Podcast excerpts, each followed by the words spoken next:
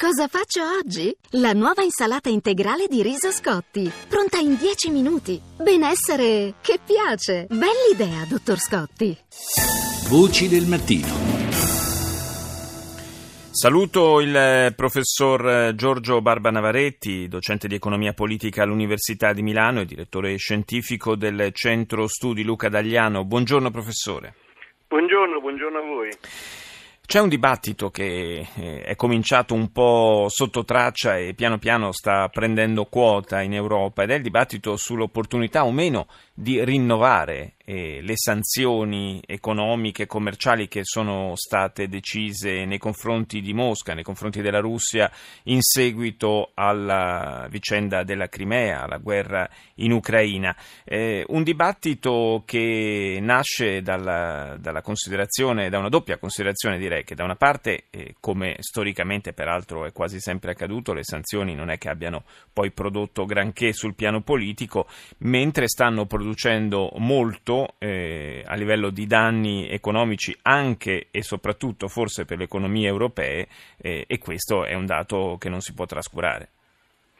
Beh, eh, certamente questo è un problema, un problema, che c'è sempre in ogni caso, quello dell'efficacia delle sanzioni, è un'arma a doppio taglio ovviamente perché se da un lato appunto possono avere dei effetti pesanti sul paese sanzionato, allo stesso tempo riducono la possibilità dei paesi che le applicano di esportare verso questo paese, quindi è chiaro che siccome la Russia è un grande mercato per eh, tutti i paesi europei, anche per gli Stati Uniti, evidentemente il costo per noi di queste sanzioni è un costo piuttosto elevato, questo è chiaro. Anche perché la Russia ha risposto a questo embargo con eh, a sua volta una messa al bando eh, delle importazioni dal settore agroalimentare eh, dall'Europa ed è un settore che sta risentendo molto di, di, questo, di questo, stop alle, alle, esportazioni Russia. In particolare nei, nei giorni scorsi se ne è eh, dibattuto in Germania il settore della produzione del latte che eh, già eh, in Italia soffre per altri motivi,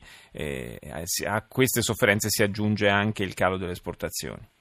Sì, certamente ci sono poi degli effetti settoriali che sono più importanti, ma io direi che questo colpisce un po' tutta la nostra industria delle esportazioni perché in effetti eh, diciamo, i nostri beni di consumo, anche molti dei prodotti italiani, eccetera, sono, hanno un grande mercato in Russia. La Russia è un mercato importante per noi, no? quindi è chiaro che questo è un effetto generale. Bisogna anche poi pensare che se da un lato noi limitiamo le esportazioni verso la Russia, dall'altro magari ci sono degli altri paesi, magari pensiamo degli esportatori asiatici ad esempio, che eh, ne possono approfittare e quindi comunque acquisiscono, acquisiscono quote di mercato che poi nel momento in cui le sanzioni vengono tolte sono difficili da riconquistare. Diciamo, questa è la natura economica del problema. C'è la Francia in particolare che sembra eh, a livello eh, parlamentare orientarsi verso una, eh, un pronunciamento contro il rinnovo delle sanzioni, ma anche a livello politico piuttosto alto in Italia eh, se, ne sta, se, ne sta, discutendo. c'è anche un aspetto nel caso in cui si decidesse di eh, togliere questo regime eh, di sanzioni, c'è un aspetto anche di concorrenza interna all'Europa, perché a quel punto sarebbe un po' la corsa corsa a chi riesce a piazzarsi per primo alla ripresa dei commerci.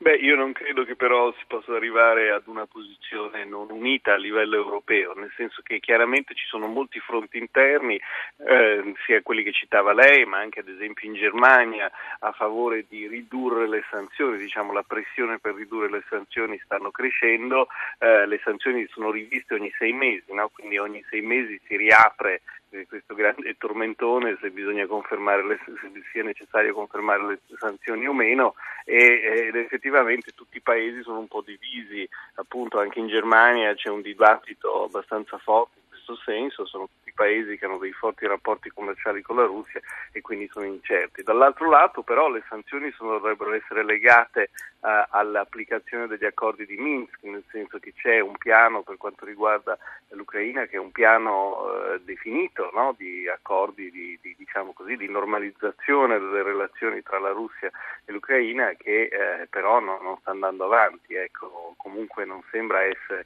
portato avanti così eh, facilmente, quindi c'è una dimensione politica eh, diciamo, che, le, che, che, rimane forte, le ragioni per cui le sanzioni sono state imposte continuano a essere lì. D'altra parte c'è un'altra ancora dimensione sì. poi politica che è quella che è il rapporto con la Siria, ovviamente dove eh, gli occidentali e i russi hanno una partita in comune che è molto importante, quindi è veramente una partita complessa che ha dimensioni economiche e politiche difficili da sciogliere. Sì, sono tutti intrecci di interessi politici ed economici eh, che eh, vedremo come verranno sciolti nelle prossime settimane. Io ringrazio il professor Giorgio Barba Navaretti per essere stato con noi questa mattina.